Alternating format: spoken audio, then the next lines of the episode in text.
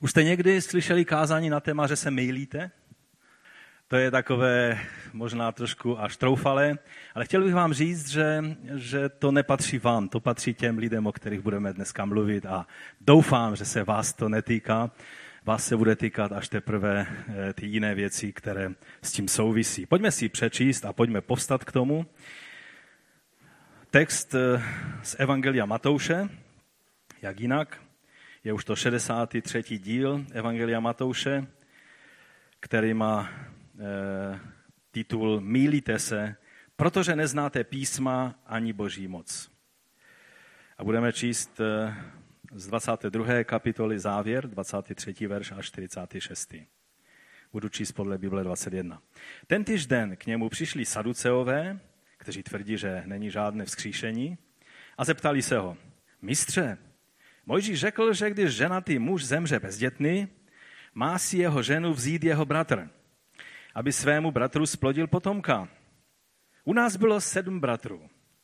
První se oženil, ale zemřel bez potomků. A tak zanechal svou ženu svému bratru. Totež se stalo i s druhým a třetím bratrem, až po sedmého. Nakonec pak zemřela i ta žena. Kdo z těch sedmi ji tedy bude mít za manželku, až přijde vzkříšení. Měli ji přece všichni. Já se vám fakt omlouvám za to, že čteme takový biblický text, ale Matouš nás nepustí. Takhle nám to naservíroval dnes. A tak se tímto textem budeme dnes zabývat. Pokračuje ten text dále takto. Ježíš jim řekl, mýlíte se, protože neznáte písma ani boží moc. Po vzkříšení se lidé nežení, ani nevdávají, ale jsou jako andělé v nebi. Ale pokud jde o vzkříšení z mrtvých, co pak jste nečetli, jak vám Bůh řekl, já jsem Bůh Abrahamův, Bůh Izákův a Bůh Jákobův. On není Bohem mrtvých, ale živých.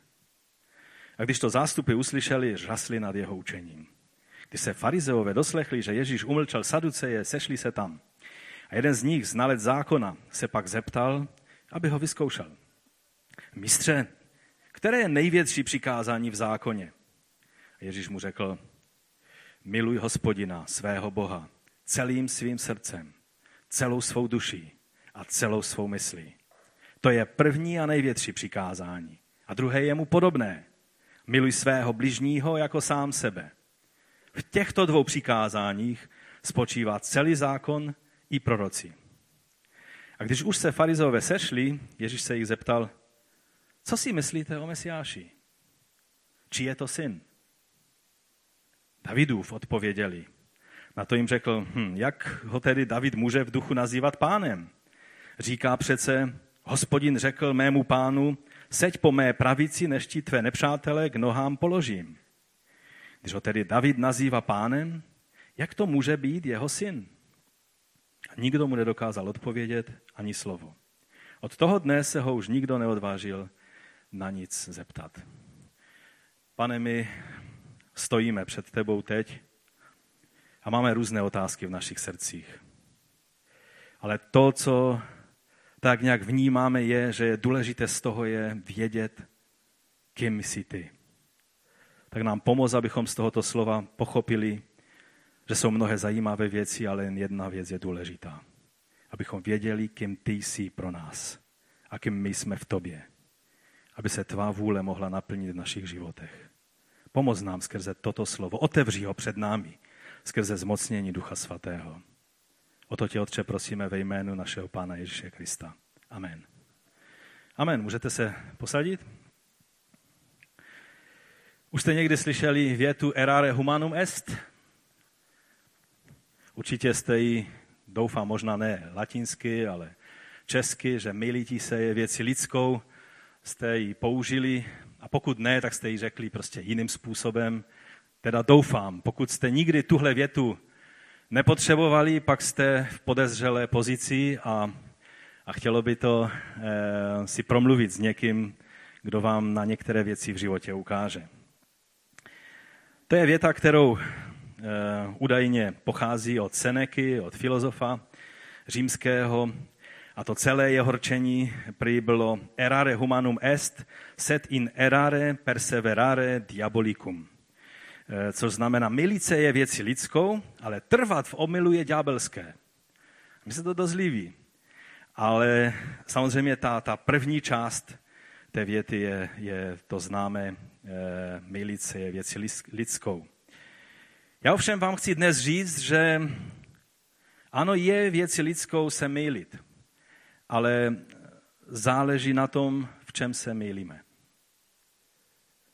Záleží na tom, v čem se mylíme. Pokud se milíme v nějakých věcech, na kterých zas až tak moc nezáleží, pak se docela nic neděje, že? Pokud se ovšem mýlím v podstatných věcech, na kterých závisí můj život, pak je to otázka života a smrti.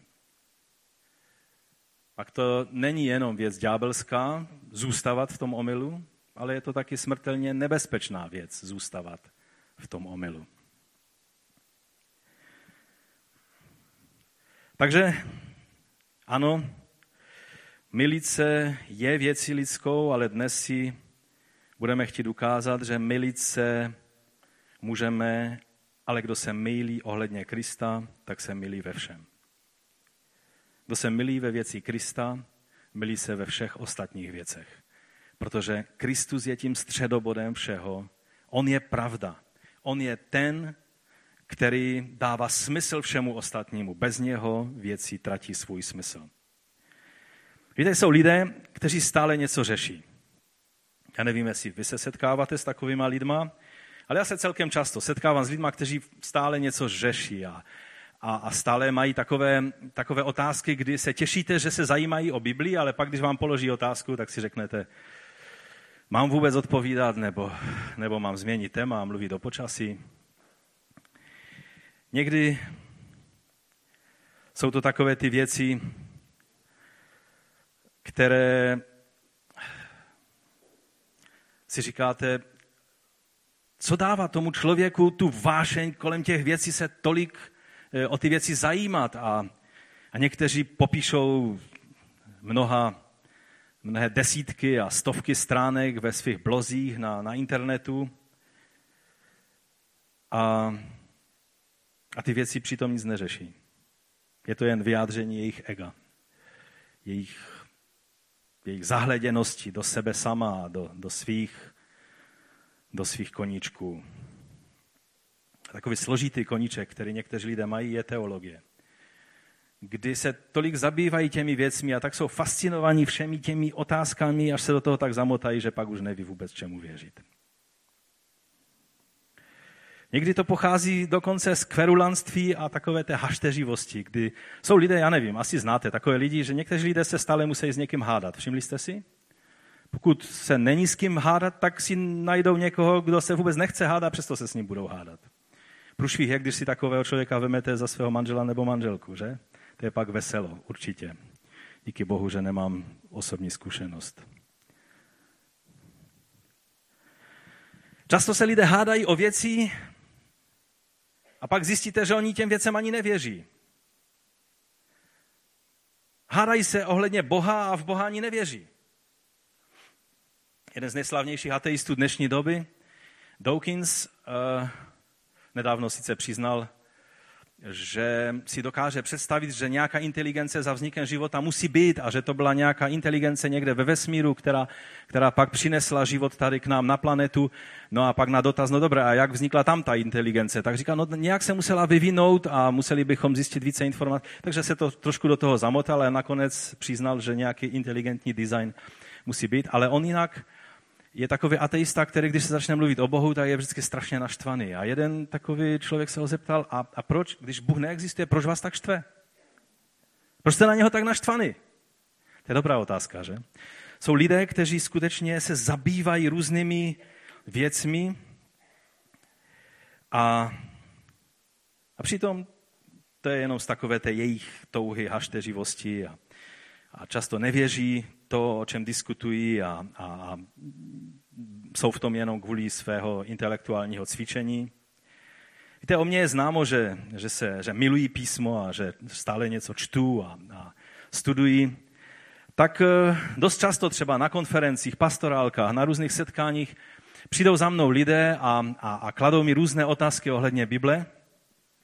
Třeba takové ty otázky eh, zajímavůstky, že? Jako třeba odkud Kain vzal manželku. Nebo, nebo v kterém roce byla potopa. V kterém roce od stvoření a v kterém roce eh, před třeba Abrahamem. Že? Takové ty otázky. To jsou takové hodně důležité otázky, bez kterých člověk neuvidí Boží království. Že? A pak jsou ti lidé dost zmatení mou odpovědí, když řeknu, vlastně nevím, možná, anebo, anebo řeknu, no existuje několik vysvětlení a já jsem vlastně už zapomněl, která to jsou. A, anebo někdy odpovím, často odpovím, protože moje paměť je taková dost krátká. Jo, vím, že jsem to jednou studoval a řešil a, a našel odpověď, ale už nepamatuju, jaká byla. Ale vím, že to je vyřešené, že to prostě není třeba se tím zabývat. A ti lidé jsou pak hodně zklamáni, protože si říkají, tak, tak tady je nějaký učitel písma, který by měl znát Boží slovo. A já se ho zeptám, odkud měl Kain manželku a on mi řekne, no já vlastně nevím. Taky by mě to zajímalo. Mám nějaké teorie na to téma, že? Určitě. Doufám, že nepřijdete po zhromáždění za mnou a nezeptáte se mě, no a odkud teda vzal ten Kain tu manželku? Tak vám raději hned teď říkám, nevím, nechci o tom mluvit, fakt, najděte si to na Google.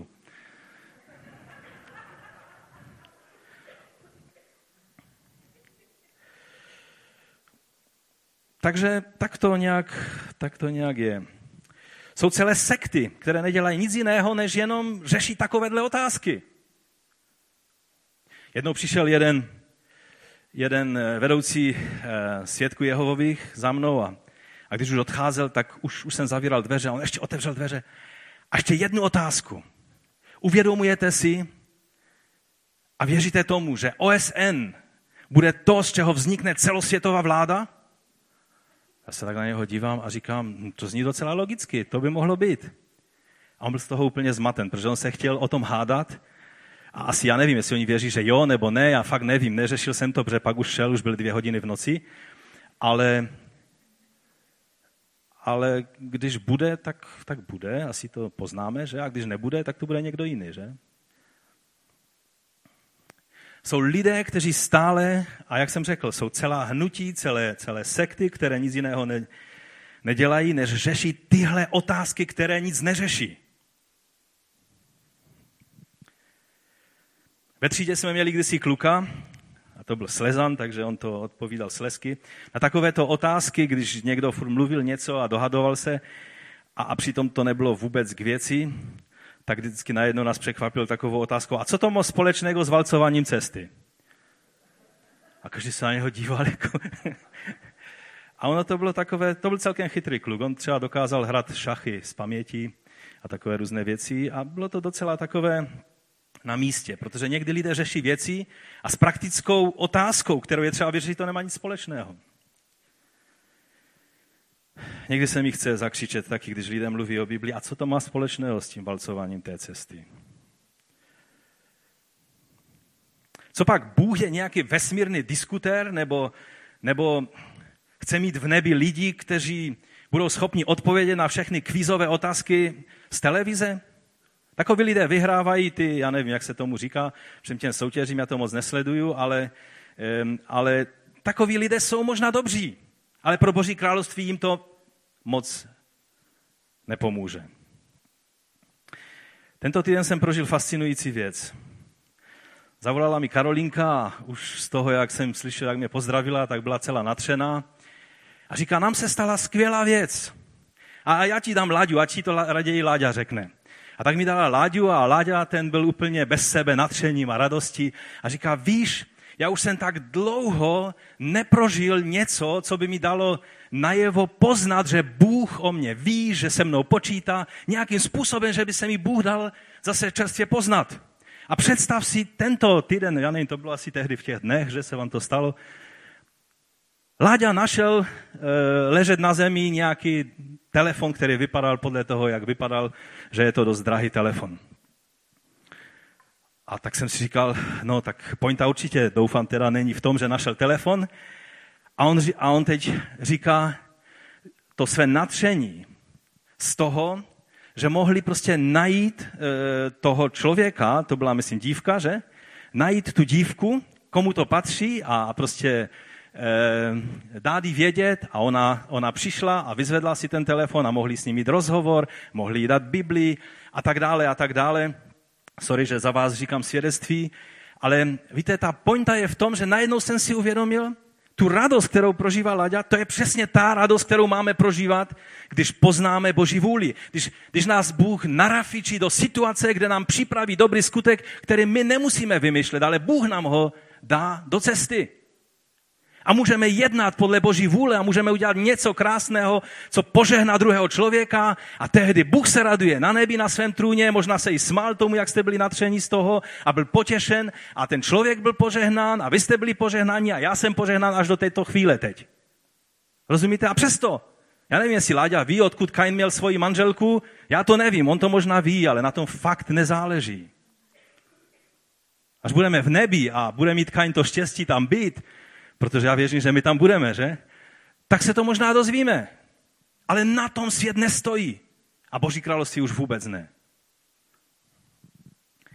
Ale na tom, abychom prožívali dotek Boží. V tom, kdy najednou pochopíme, to je Bůh, který mi nachystal situaci. A já se mohu zachovat jako sobec, anebo se mohu zachovat jako jeho dítě. A to natření z toho, když můžeme do takovýchto věcí vstoupit, o tom je život s Bohem. V tom se nám Bůh zjevuje. Rozumíte? A ještě ta legrace je v tom, že ti lidé, kteří, kteří uviděli možná, že jsou to Romové, tak si řekli, tak od nich asi ten telefon nedostanu zpátky a právě naopak byli požehnáni.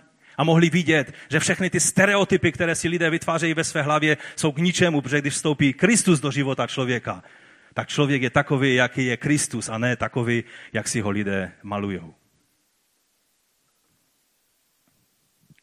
To je vlastně všechno, co jsem vám chtěl dneska říct.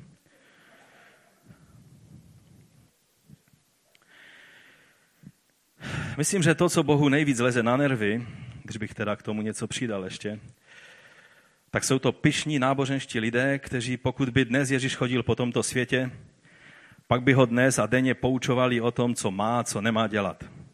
A chovali by se úplně stejně jako ti saduceové a farizeové z tohoto našeho dnešního příběhu. Takže pojďme k prvnímu bodu. Můj první bod je, milíš se, když řešíš biblické otázky, které nic neřeší. Pokud si zapisujete něco, tak si tuhle větu zapište.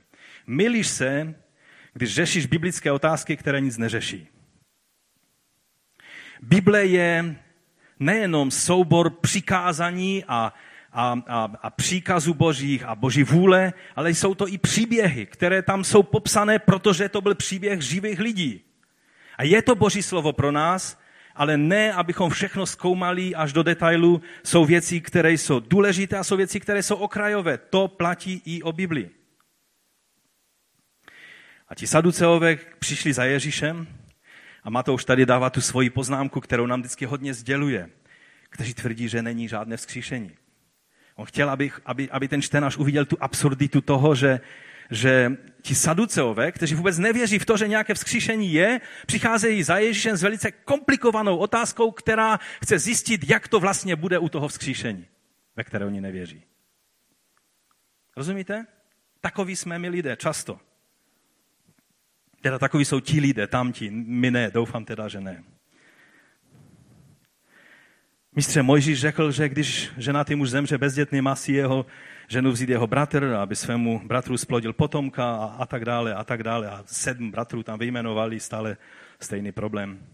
Už v tom je cítit, jak, jak ten příběh je, je takový až téměř absurdní, že? Ale teoreticky možný. No, teoreticky je možná taková situace, že? Nejdříve oslovili Ježíše stejně pochlebovačně jako předtím, jak jsme mluvili minule, o, o farizejích a o herodiánech, tak, tak ho taky takhle oslovili velice pochlebovačně. Oni mu řekli mistře a, a chtěli, chtěli dát najevo. A přitom tu otázku, kterou na něho měli, tak jenom chtěli ukázat, ukázat absurditu vzkříšení. Tam ten obrázek, který máme z té chrámové hory, to je obrázek jenom proto, jako taková ilustrace toho, že tam někde v těch prostorách se celá ta debata nebo ty debaty, o kterých čteme dnes, děli, protože, protože to je na Chrámové hoře, tam si musíte akorát odmyslet ten, ten skalní dom a, a přimyslet si tam chrám, který byl zničen v 70. roce, ale tak nějak prostě samozřejmě ty, ty, ty zdí a to všechno, to jsou z doby Osmanské říše, ale na tom nesejde. Je to to místo přibližně, kde, kde se tyhle, tyhle debaty Ježíše, Saduceji a farizeji děli. Víte, problém není v té otázce, kterou položili, i když, jak jsem řekl, je docela absurdní.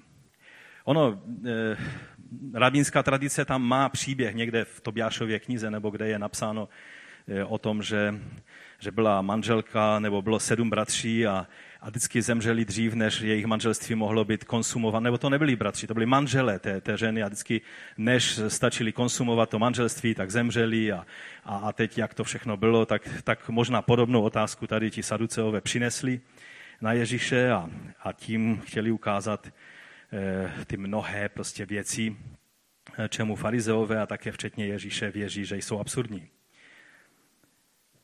A jak jsem mu řekl, oni diskutovali o něčem, v co, v co dokonce ani nevěřili. Měli takovou tu karikovanou představu o tom, co věří vlastně Ježíš a co věří farizeové, protože v těch teologických věcech se Ježíš s farizeji často e, souhlasil.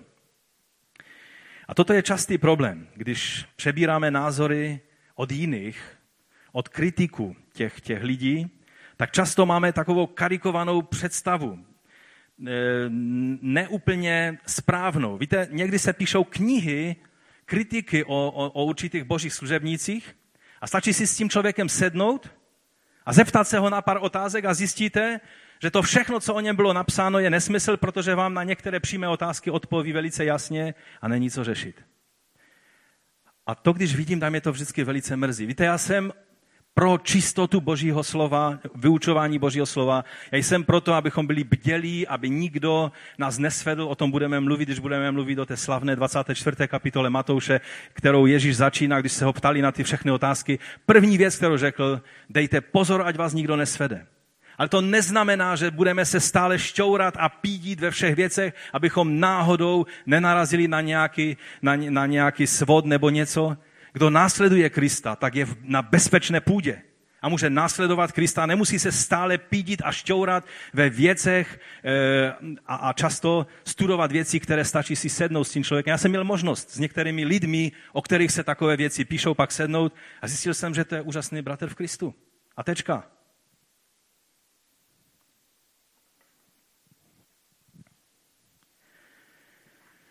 A tak oni také měli takovou prostě svoji představu o tom, jak si to asi to vzkříšení farizeové a Ježíš představují, jak, jak vlastně, že budeme tak, jak jsme tady teď, eh, kdy je tady otázka sexu kvůli rozmnožování a kvůli vlastně života ve společenství, v manželství eh, muže a ženy, protože manželství, dneska to stojí za to připomenout, je svazek jednoho muže a jedné ženy že na celý život. Ehm, samozřejmě existují, existují různé těžké situace, které je třeba řešit, ale, ale manželství je vždy eh, svazek muže a ženy. A, a tak oni vytvořili, ten, oni si představovali, že vlastně po vzkříšení všechno poběží tak, jak je a, a, ten, a ti muži tam přijdou a najednou se tam porvou o, o tu svoji e, manželku, protože jich je sedm a manželka byla jenom jedna. A už se těšili, co jim na to Ježíš řekne. A to, co jim, to, co jim Ježíš odpovídá, tak především jim ukazuje, že jejich představa je tělesná, je ujetá, přemýšlejí podobně jak muslimové, přemýšlejí o tom, že to, co jim je tady zakázáno na, na zemi, tak v nebi bude povoleno, čili tam budou mít nějakých těch 70 panen, tam budou mít víno, které poteče potokem a tak dále, to všechno, co tady mají zakázané. To je nesmysl. Ježíš, to, co Ježíš ukázal, je, že vzkříšení vnaší úplně novou dimenzi existence do tvého života. To neznamená, že člověk se stane nějakým, nějakým prostě takovým eh, andílkem eh, eterickým, který ani nemá, ne, ne, ani se neví o něm, jestli je to tak. Někteří malíři středověcí nebo barokní malovali andílky, jste nepoznali, jestli je to chlapeček nebo holčička, takové prostě anděl, andělátka, nebo jak tomu říct. Pokud si mužem, budeš mužem i po vzkříšení. Pokud jsi žena, budeš ženou i po vzkříšení. Ale budeš, tak jako je tělo tělesné, tak Pavel říká, že je tělo duchovní. A celá realita bude jiná. Nebudou se lidé rozmnožovat způsobem, jak se rozmnožují teď. Rozmnožování je jedna z věcí, která se děje v tom našem světě tak, jak ho známe teď. A pokud nebude sexualita tím způsobem, jakým probíhá teď v tomto stavu, v jakém jsme, to neznamená, že se podíváš na svoji manželku a řekne, já tě neznám. Ty jsi byla na zemi taky? Kde jsi žila? Nebo žilo, žil, protože byste nevěděli, kdo to vlastně je, že? E, budete vědět. Ano. Budete si moci vyprávět o věcech, které jste prožívali. Ale otázky, které a potřeby, které máme na, na, v tomto stavu těla tělesného, v tom těle duchovním, třeba klíč od dveří, Ježíš nepotřeboval klíč od dveří, když potřeboval přijít za svými učedníky, prostě tam přišel. Byl v těle, mohl jíst, ale dveřma přišel tak, že přišel. Rozumíte, bude to jiná realita. A saduceové se posmívali něčemu, o čem neměli ani ponětí. A Ježíšova odpověď byla, vy vůbec neznáte písma ani boží moc. Nemáte ponětí, o čem mluvíte.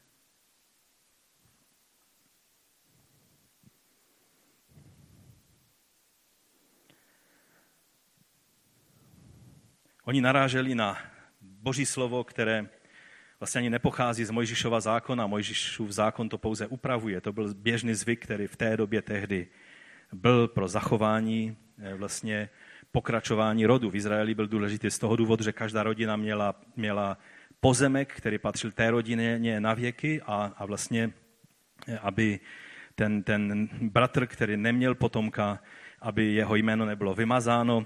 Vlastně tam je, tam je v Septuagintě, v řeckém překladu starého zákona, tam je použité slovo, že takto pozvedneš jméno, nebo vzkřísíš, dokonce se dá.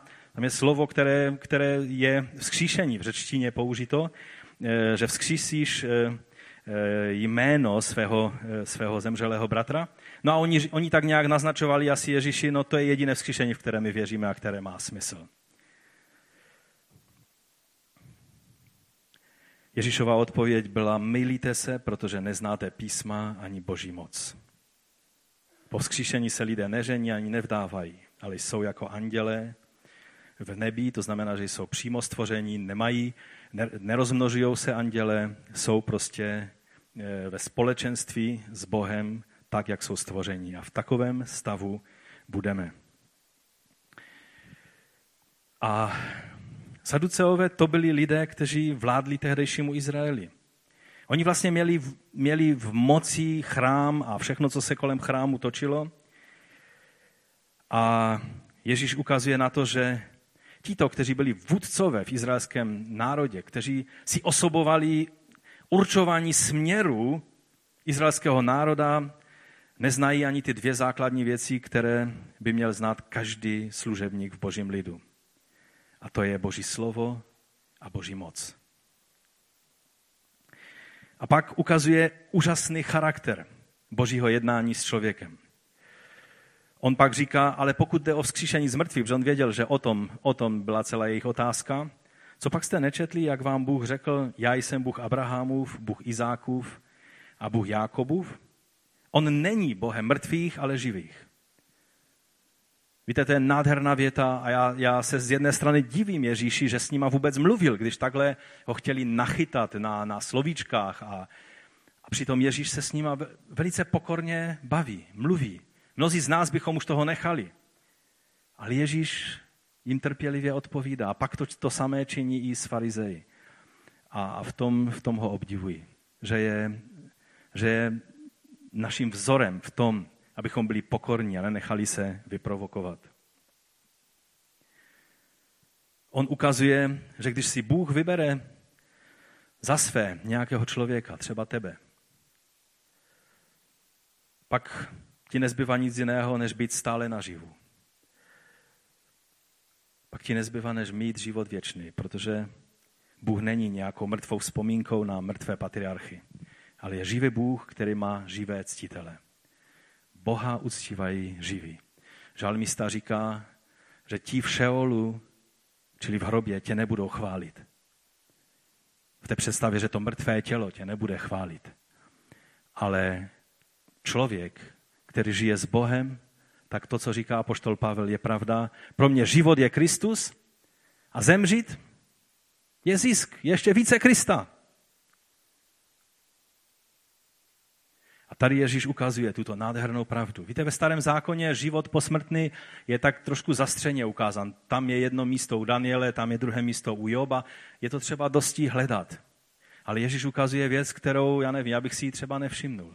Že když Bůh říká, já jsem Bůh Abrahama, Izáka, Jákuba, tak on neříká, já jsem byl, býval kdysi Bohem Abrahama a Izáka, než zemřeli a přestali existovat a Jákoba ale já jsem jejich Bohem, protože Bůh je Bohem živých a není jenom vzpomínka, mrtvá náboženská vzpomínka na nějaké mrtvé náboženské vůdce.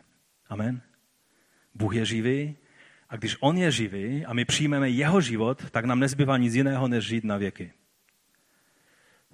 No já se tak, já tak vidím, že s váma to ani nehýbe, tak jste zvyklí na to, no tak jasně, no, tak žiju na věky, ne? Tak přece to je jasné. Kdyby nám došla ta realita, kdyby nám došlo, co to znamená, že protože Bůh žije, i my budeme žít v něm. On ten, který jediný má možnost o sobě říct, jsem, který jsem. Protože jsem se rozhodnul, že existuju, tak existuju. Kdo z vás si to může říct? Kdo z nás může říct, zítra budu existovat? Nikdo. Nevíme, co bude zítra. Ti lidé v tom letadle, oni, ten jeden kluk dokonce si vyfotil to letadlo a zažartoval, že? A řekl, no to, je to, jsou to malaj, malajské aerolinie, tak kdyby náhodou to letadlo e, zmizelo, abyste věděli, jak, jak vypadá. A nenapadlo ho, že ta fotka se stane hodně slavná. Protože to letadlo skutečně nezmizí, ale rozbije se. Je to strašlivá katastrofa, ale to jenom dokazuje, jak, jak si nemůžeme být jistí toho, co se stane za chvíli, zítra, pozítří, za rok. Jakub říká, pošetili lidé, kteří říkají, zítra půjdu tam a udělám to a to. Dali pán, uděláš to. Dovolili ti Bůh, uděláš to nebo ono.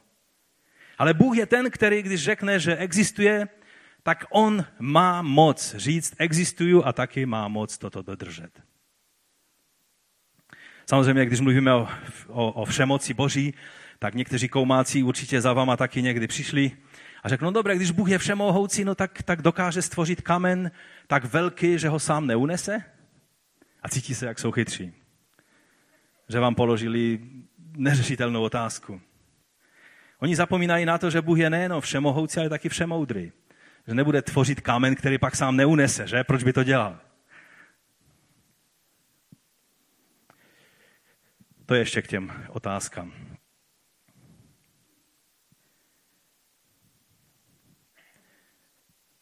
On je život a on se projevuje v životě svých lidí.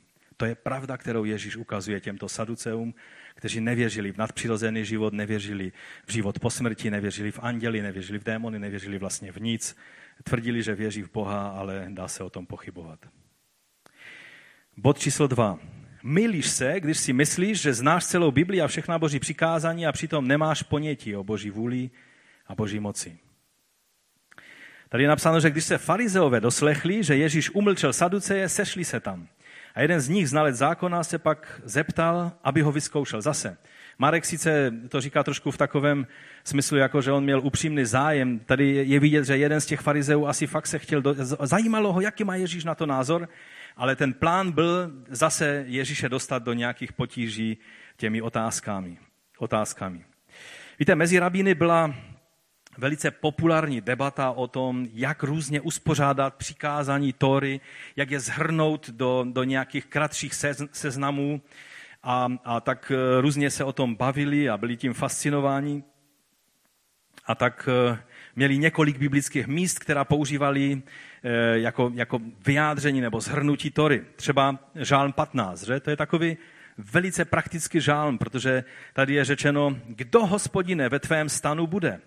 Kdo bude bydlet e, smí na tvé svaté hoře?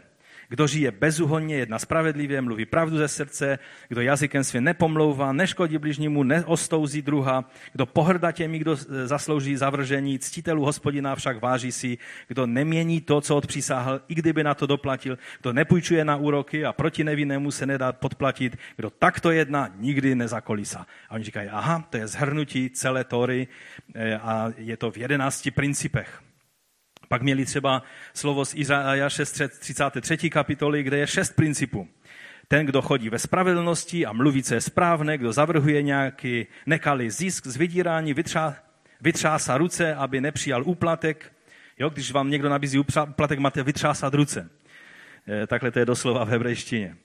E, kdo zavírá uši, aby neslyšel o prolité krvi a přivírá oči, to je zajímavé slovo, kdo zavírá uši, aby neslyšel o prolité krvi. To v dnešní době je docela aktuální slovo, že? Kdo e, přivírá oči, aby se nedíval na zlo, ten bude přebývat na vyšinách, skalní pevnosti bude jeho nepřístupným hradem. Bude mu dávan chleb a voda mu nevyschne. To je šest principů, to je Izáš 33. Nebo u Micháše, to určitě znáte to slovo, oznámil ti člověče, co je dobré a co od tebe hospodin žádá, jenom aby zjednal podle práva miloval milosrdenství a pokorně chodil se svým Bohem. Tady jsou tři principy, kde je zhrnutá celá Tora do tří principů. Nebo pak jsou dva principy u Izajáše v 56. kapitole, jak oni si to nějak uspořádali. Toto praví hospodin, zachovávejte právo a jednejte spravedlivě, protože brzy přijde má záchrana a bude zjevena má spravedlnost. Zachovávejte právo a jednejte spravedlivě. Jedna, eh, nebo to jsou, to jsou dva principy. No a pak je několik míst, které e, vlastně jedním principem vyjadřují celou Tóru. Amos, pátá kapitola. Nebo toto praví hospodin domu izraelskému, hledejte mě a budete žít. Prostě mě hledejte a budete žít. V tom je celá obsažena celá, celý zákon. A takhle, takhle oni si dělali takovéto seznamy, nebo u Habakuka ve druhé kapitole. Hle, ten jehož touha není správná i umdlený, ale spravedlivý bude žít z víry nebo díky své věrnosti, že se to dá přeložit. Tady to je ve studijním překladu díky své věrnosti. Nebo říkali, že celý zákon stojí na, na základě přísloví 3.6, kde je řečeno poznávej ho na všech svých cestách a on napřímí tvé stezky. To jsou slova, která jsou skvělá a, a, a je dobré je znát, protože oni tak nějak zhrnují tu boží vůli pro nás a oni položili Ježíši otázku a chtěli prostě vědět, no tak, tak co si z toho vybereš, nebo znáš to vůbec, jsi, jsi dostatečně vzdělaný, aby si tyhle věci znal? A mysleli si, že Ježíš vybere něco takového, prostě, co nikdo nezná, něco, něco takového, čím je překvapí. A on, víte, čím je Ježíš překvapil? A to je dobré někdy použít, když mluvíte s člověkem, který, který hledá různé komplikace a takové ty prostě všelijaké zamotané věci v, v písmu a v boží vůli a vůbec celkově za Bohem se, se zdá, jakoby, jakoby vám chtěl tvrdit, že nejde jít přímou cestou. Tak je dobré použít ten stejný princip, který tady pan Ježíš použil. Pan Ježíš nevyhledával nějaké, nějaké zašmodrchané slovo v Tóře, a, e, ale vybral, nemohl vlastně vybrat víc známá místa, ze kterých cituje. Ježíš mu řekl, Miluj hospodina svého Boha celým svým srdcem, celou svou duší a celou svou myslí. To je první a největší přikázání. A pak jedním dechem dodává a druhé je mu podobné. Miluj svého bližního jako sám sebe. V těchto dvou přikázáních spočívá celý zákon i proroci. Víte, oni měli ty svoje zhrnutí a, a vlastně vycházeli, všechna ta slova, co jsem četl, tak jsou z proroků a ze žálmu, jsou vlastně mimo Tóru, a Ježíš říká, ani nemusím opustit zákon, ani nemusím opustit Toru. A tam je to podstatné. To vlastně a, a mluví e, něco, co, e, co nebo, nebo cituje dvě místa z písma, které oni používali dnes a denně, na každý den. A to je dobré, abychom si uvědomili, že, že když někdo stále hledá nějaké komplikace v, v cestě za pánem, tak je mu dobré říct to, co v Biblii je jasné. Toho se máme držet. Ano, Bible, Bible má tolik záhad a tolik nezodpovězených otázek, že i ty nejchytřejší mozky planety si na tom vylámou zuby. Ale z druhé strany je to jednoduché zjevení Boží vůle, aby člověk mohl žít pro Boha a s Bohem svůj život. A tak cituje Deuteronomium, šestou kapitolu, známe e, Šma Izrael, to je to, co máme před sebou, kde je napsáno, slyš Izraeli, hospodin je náš Bůh, hospodin jediný. Miluj hospodina svého Boha celým svým srdcem, celou svou duší a celou svou silou. A pak Levitikus, slovo, nemsti se a nehněvej se na syny svého lidu, ale miluj svého bližního jako sebe samého. Já jsem hospodin. Třeba to, to slovo, to první slovo, eh, které je součástí toho vyznání, které každý, každý věrný, každý věřící žít vyslovoval minimálně dvakrát denně, tak to oni znali. Když Ježíš začal mluvit, tak, tak museli mít pocit, že jsem to před chvílí mluvil. Také to měli přivázané na čele a na ruce eh, na filakterích. Máme tam další obrázek, jo? Eh, podle toho osmého verše. Přivaž si je na znamení na ruku. Tak eh, když možná, jak jste byli u zdinášku, tak jste viděli, jak oni si obvazují na ruku, dávají si na čelo filakterie, to znamená modlitby, nebo to tefilin, nebo filakterie, modlitby, které vyjádřují vlastně totež, jo? Vyznání toho šma Izrael. A také dokonce, když vstupují do domu, tak tak eh, vždycky se alespoň dotknou eh, té takzvané mezuzy, která, eh, ve které je, je malinký svítek, kde je zase napsáno totéž. Takže bylo to něco, co jim Ježíš říká, jako teď to máte na čele napsané. Teď to máte na ruce napsané. Na dveřích to máte napsané. Dvakrát denně to vyslovujete. To je to, co je to nejdůležitější, protože to vyjadřuje vaše, vaš, vaš vztah k Bohu to, jestli Boha milujete. Ježíš tam sice používá překvapivě eh, to, jak je napsáno celou svou sílou, tak mění za celou svou myslí a myslím si, že i když Marek to tam dává obě dvě věci, ale Matouš zase tím svým typickým přístupem vypíchnul to, co je podstatné a zmiňuje pouze to z celé své mysli, čímž dává najevo, že pro Ježíše z celé své síly znamená plně angažovat celou svoji bytost znamená nedělat věci bez, bezmyšlenkovitě. Víte, mít mezuzu na dveřích a, a dávat si e, tefilin e, nebo, nebo ty filakterie a, a, a, a mluvit dokonce tak, jak muslimové pětkrát denně se modlí, že? A, a židé to dvakrát mluvit to šma Izrael, to lze bezmyšlenkovitě dělat.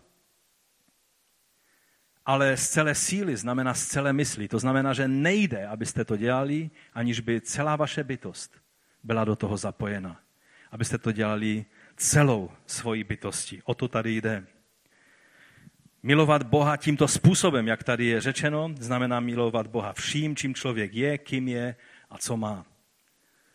Židé jasně chápali, a o tom jsme mluvili, když jsme mluvili o desateru, tak se nechci u toho zdržovat dlouho, ale vlastně do toho bylo zahrnuto i milovat Boha praktickým způsobem, ze svého majetku, svým, svou sílou, svým časem, Eh, svými emocemi, eh, myšlením. Když je tam srdce, tak srdce pro Židy eh, bylo centrem intelektu, jo? čili celou, celým svým myšlením, vším, čím člověk je, kým je a co má.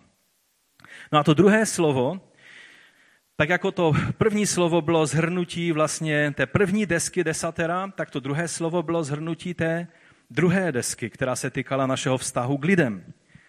A e, to už eh, ti, kteří poslouchali Ježíše eh, a chodili za ním jako jeho učedníci, tak ho slyšeli několikrát, když mluvil o tom, že budeš milovat svého bližního jako sebe sama.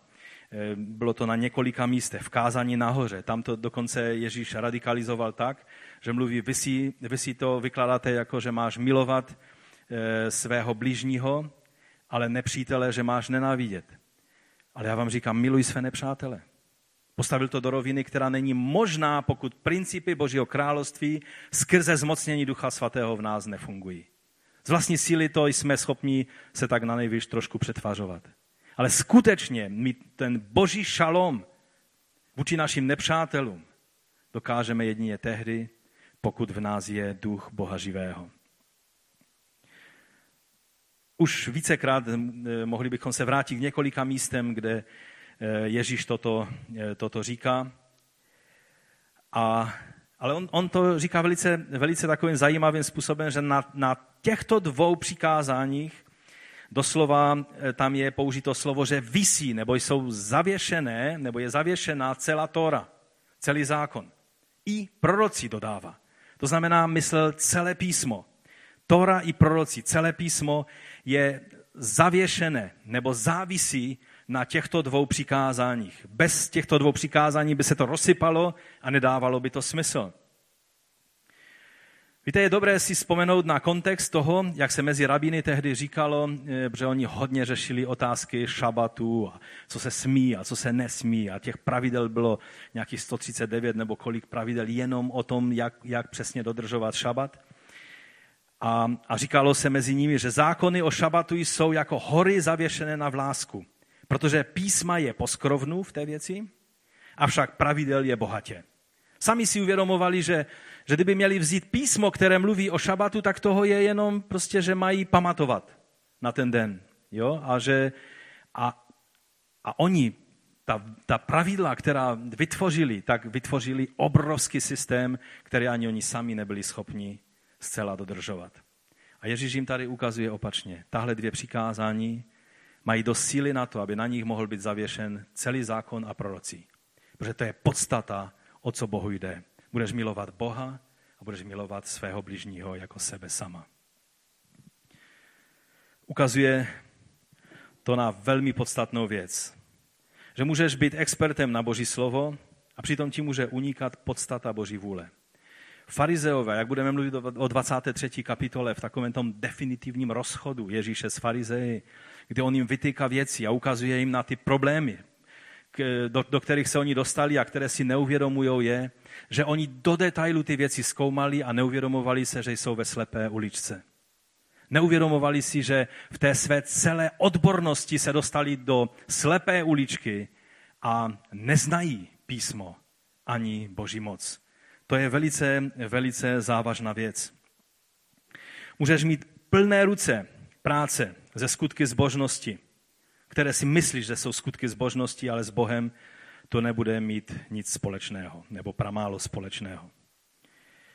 Ježíš tím neříká, že nad ostatními přikázáními a učením písma mají mávnout rukou. Víte, boží vůle nám je zjevena skrze písmo a máme ji brát velice vážně. Není to, že všechno ostatní je nepodstatné a pokud, pokud prožíváš takovéto hřejivý pocit, že miluješ Boha, a pokud prožíváš hřejivý pocit vůči všem ostatním lidem, tak si v pořádku. Za prvé vám chci říct, a to se dotknu trošku jednoho kázání, které tady bylo před několika týdny, láska, agape, je především, není postoj, nebo není, e, není cít, co cítím vůči, vůči tomu druhému, nebo vůči Bohu, ale je to konkrétní krok, který dělám který vyplývá z mého postoje, který mám v srdci. Agape láska je vrcholně představená tím, jak Ježíš obětoval svůj život na kříži pro nás. Agape se dá poznat vždycky podle toho, jak člověk jedná. Ne podle toho, jak říká, jak má lásku, jak ho, jak ho láska prostě naplňuje a jak to prožívá úžasně, a, ale podle konkrétního skutku, který člověk dělá. Není větší lásky, než když člověk obětuje svůj život za druhé. To je princip agape lásky. Toto e, musíme e, vždy brát v úvahu. A vlastně tu lásku, o které tady Ježíš mluví, láska k Bohu a láska k bližnímu, tak e, na jiných místech vlastně ještě vidíme, že je ještě jedna láska, která je k tomu důležitá, a to je láska k pravdě.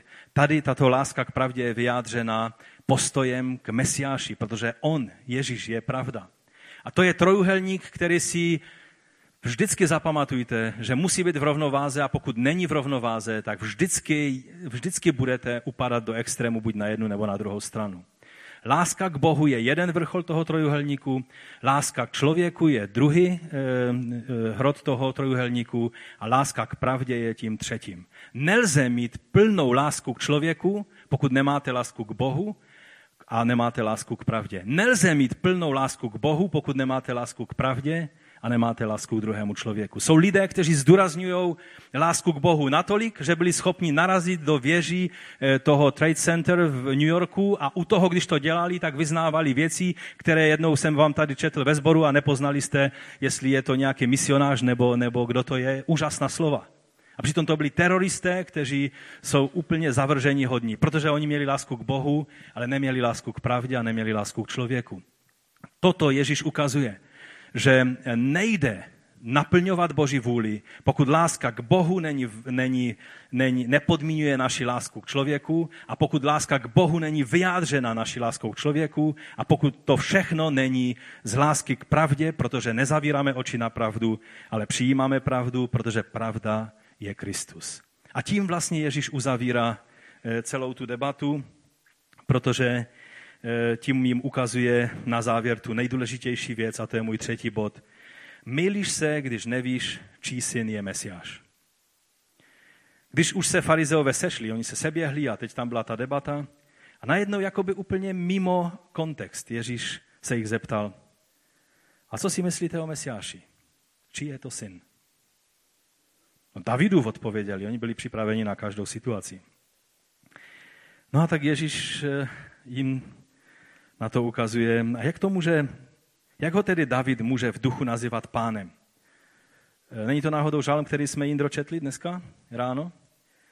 Ehm, přečtěte si ho ještě doma.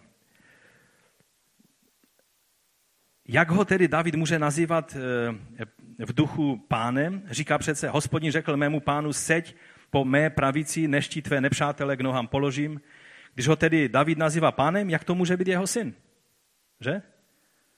To je taková otázka, kterou možná, možná si říkáte, no, no nevíme, jak bychom na to odpověděli, ale to je přesně to, čím Ježíš chtěl, aby, aby, aby si každý z těchto lidí, kteří ho poslouchali, a já věřím, že i dnes chce, abychom zakončili toto dnešní slovo právě touhle otázkou. Vše záleží na tom, jaký máš vztah k Ježíši. On je ta pravda, která dává smysl lásce k Bohu a lásce k člověku. Pokud nejsi v Mesiáši, pak tvoje láska k Bohu nemůže být vyjádřena. Pokud nejsi v, nemáš lásku k Bohu a nejsi v Mesiáši, pak nemáš možnost prokazovat lásku k člověku, tu boží lásku. Takže ta klíčová otázka je na závěr.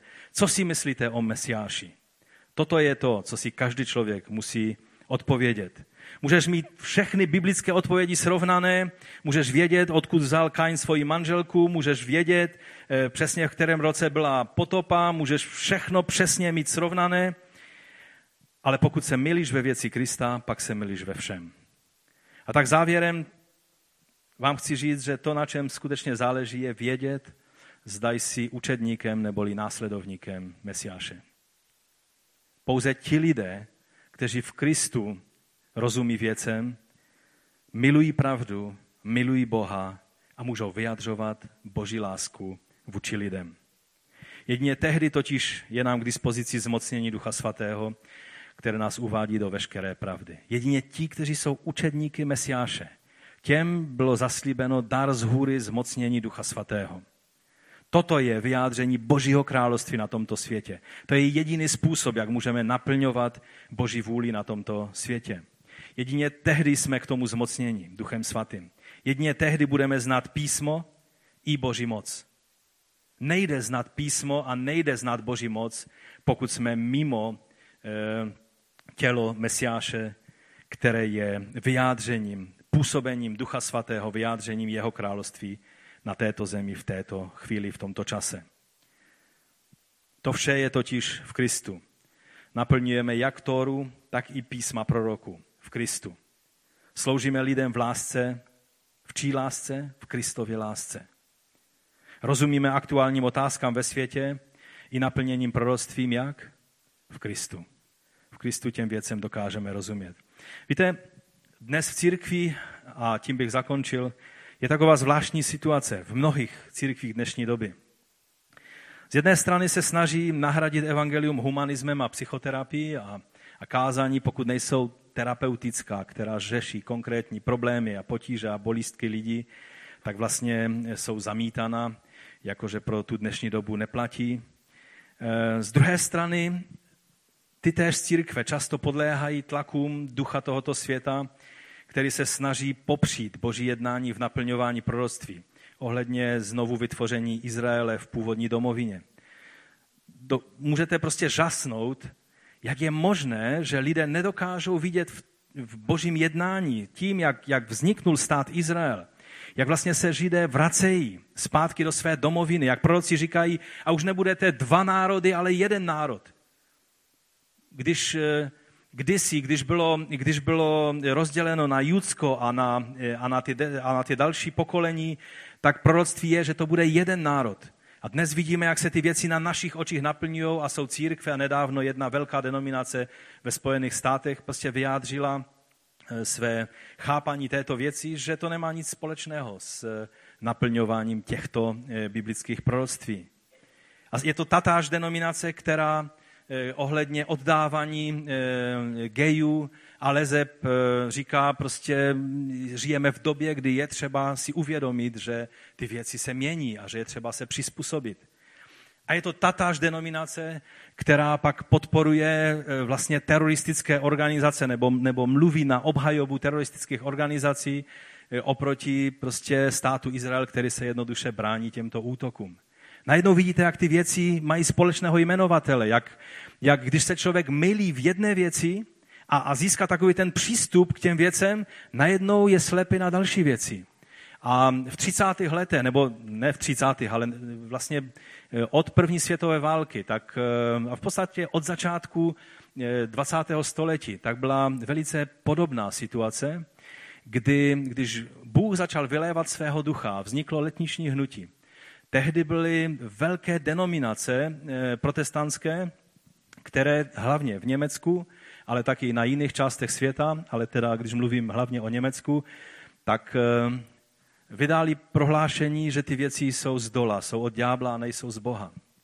Uzavřeli se na, na, na tu možnost, že sice jsou různá zneužití jako vždycky a, a každé hnutí má své okraje a své extrémy a, a, a své lidi, kteří to všelijak překrucují, že? ale že ta podstata je z Boha, nedokázali rozeznat. Zavřeli se na to, odmítli tyto, tyto projevy jako projevy Božího ducha a pak přišel Hitler a začal hlásat obnovu německého národa a oni mu tleskali. A už jsem to tady, myslím, říkal. Vstoupili do, do strany, která, mnozí pastoři byli ve straně, která vlastně hlásala e, tuto obnovu německé, německého národa a, a silně antisemitistický postoj. A jak to skončilo, víme. Co udělal Hitler s německým národem a s celým světem, víme. Když je člověk se zavře na boží pravdu v jedné oblasti, najednou je slepý i v dalších oblastech. Je to velice závažná věc.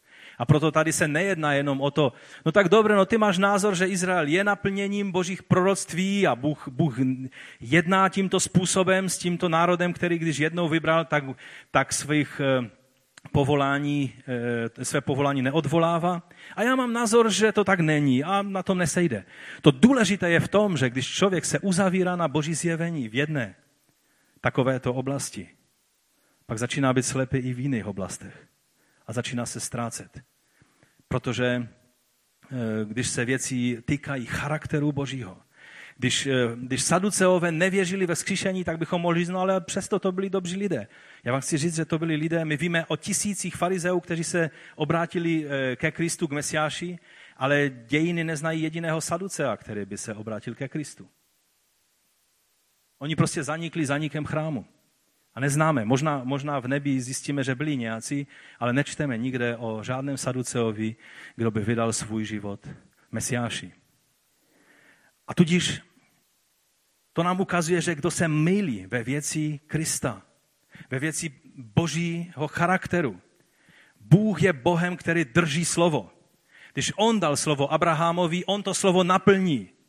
On neřekne, no, vy jste mě zklamali, a už vás mám dost, já, já to tak přepnu vyhybkou na někoho jiného. A tohle Bůh nedělá. To se dotýká božího charakteru. Když věříme Mesiáši, tak věříme tomu, že je Bůh, který posílá a je Bůh, který je poslán, který přišel, aby položil svůj život za každého jednoho z nás na této zemi. To jsou věci, které souvisí a které je důležité, abychom se orientovali v tom, kterým směrem vane duch Boží v dnešní době, abychom rozuměli věcem, co Bůh, jak Bůh jedná. Abychom neřešili věci, které nic neřeší, ale ve věcech, kdy je třeba se postavit. Tak jako církev ve 30. letech, kdy se měla postavit jasně a říct jasný hlas, jak rozumí tomu, co dělá Hitler v Německu. To byl úkol tehdy církve. A církev se fascinovala duchem tohoto světa. A pak byla slepa, protože byla slepa na začátku ohledně jednání ducha božího. Pak byla slepa ohledně, ohledně e, vlastně nacistické ideologie a těch všech věcí. A samozřejmě pak přišlo velice těžké vystřízlivění. Kež by Bůh dal i, i dnes každému jednomu, kdo se nechá takhle e, stáhnout těmi všelijakými e, směry a trendy toho dnešního světa. Kež by Bůh dal toto vystřízlivění. Ale to důležité je, když jsme v Kristu. Milujeme pravdu. Víme, kdo je eh, Ježíš a pak jsme schopni milovat Boha. A jsme schopni eh, prokazovat lidem lásku, protože o tom je život s Bohem. Abychom naplňovali jeho vůli na této zemi tím, že chodíme s ním na každý den. Postaňme k modlitbě. Pane, my ti děkujeme za to, že můžeme vědět, kým ty jsi a čí jsi synem. Že můžeme vědět, že ty jsi Mesiáš, syn Boha živého. Když jsi řekl Petrovi, že mu to nezjevilo tělo ani krev, ale že mu to zjevil Otec, který je v nebesích, tak ti děkujeme, že i toto zjevení si dal nám. Že jsme mohli poznat, že ty jsi Kristus, syn Boha živého. My tě vyznáváme i v této chvíli jako našeho pána a spasitele. My ti děkujeme za tvoji milost, kterou, si nám, kterou nám prokazuješ. My ti děkujeme, že ty jsi Bohem živých. Že protože jsi z nás vybral jako svůj lid, pak budeme žít věčně s tebou. Tak říká tvé slovo, že od té chvíle navždy budeme s tebou. My ti děkujeme za to, že jsi z nás vyvolil, že jsi z nás povolal k životu a že miluješ každého člověka, každého, kdo touží po pravdě, se mu dáš poznat. My ti děkujeme za ta svědectví mnohých muslimů, židů a pohanů, kteří, kteří eh, poznávají tebe na každý den, tisíce lidí a můžou vstupovat do tvého království a můžou milovat Boha a milovat člověka tím tvým způsobem. My ti za to děkujeme a tak chceme chodit ve tvé pravdě, abychom naplňovali tvoji vůli. A děkujeme ti za dar Ducha Svatého, kterým nás k tomu zmocňuješ. My tě chválíme a vyvyšujeme, pane. Amen.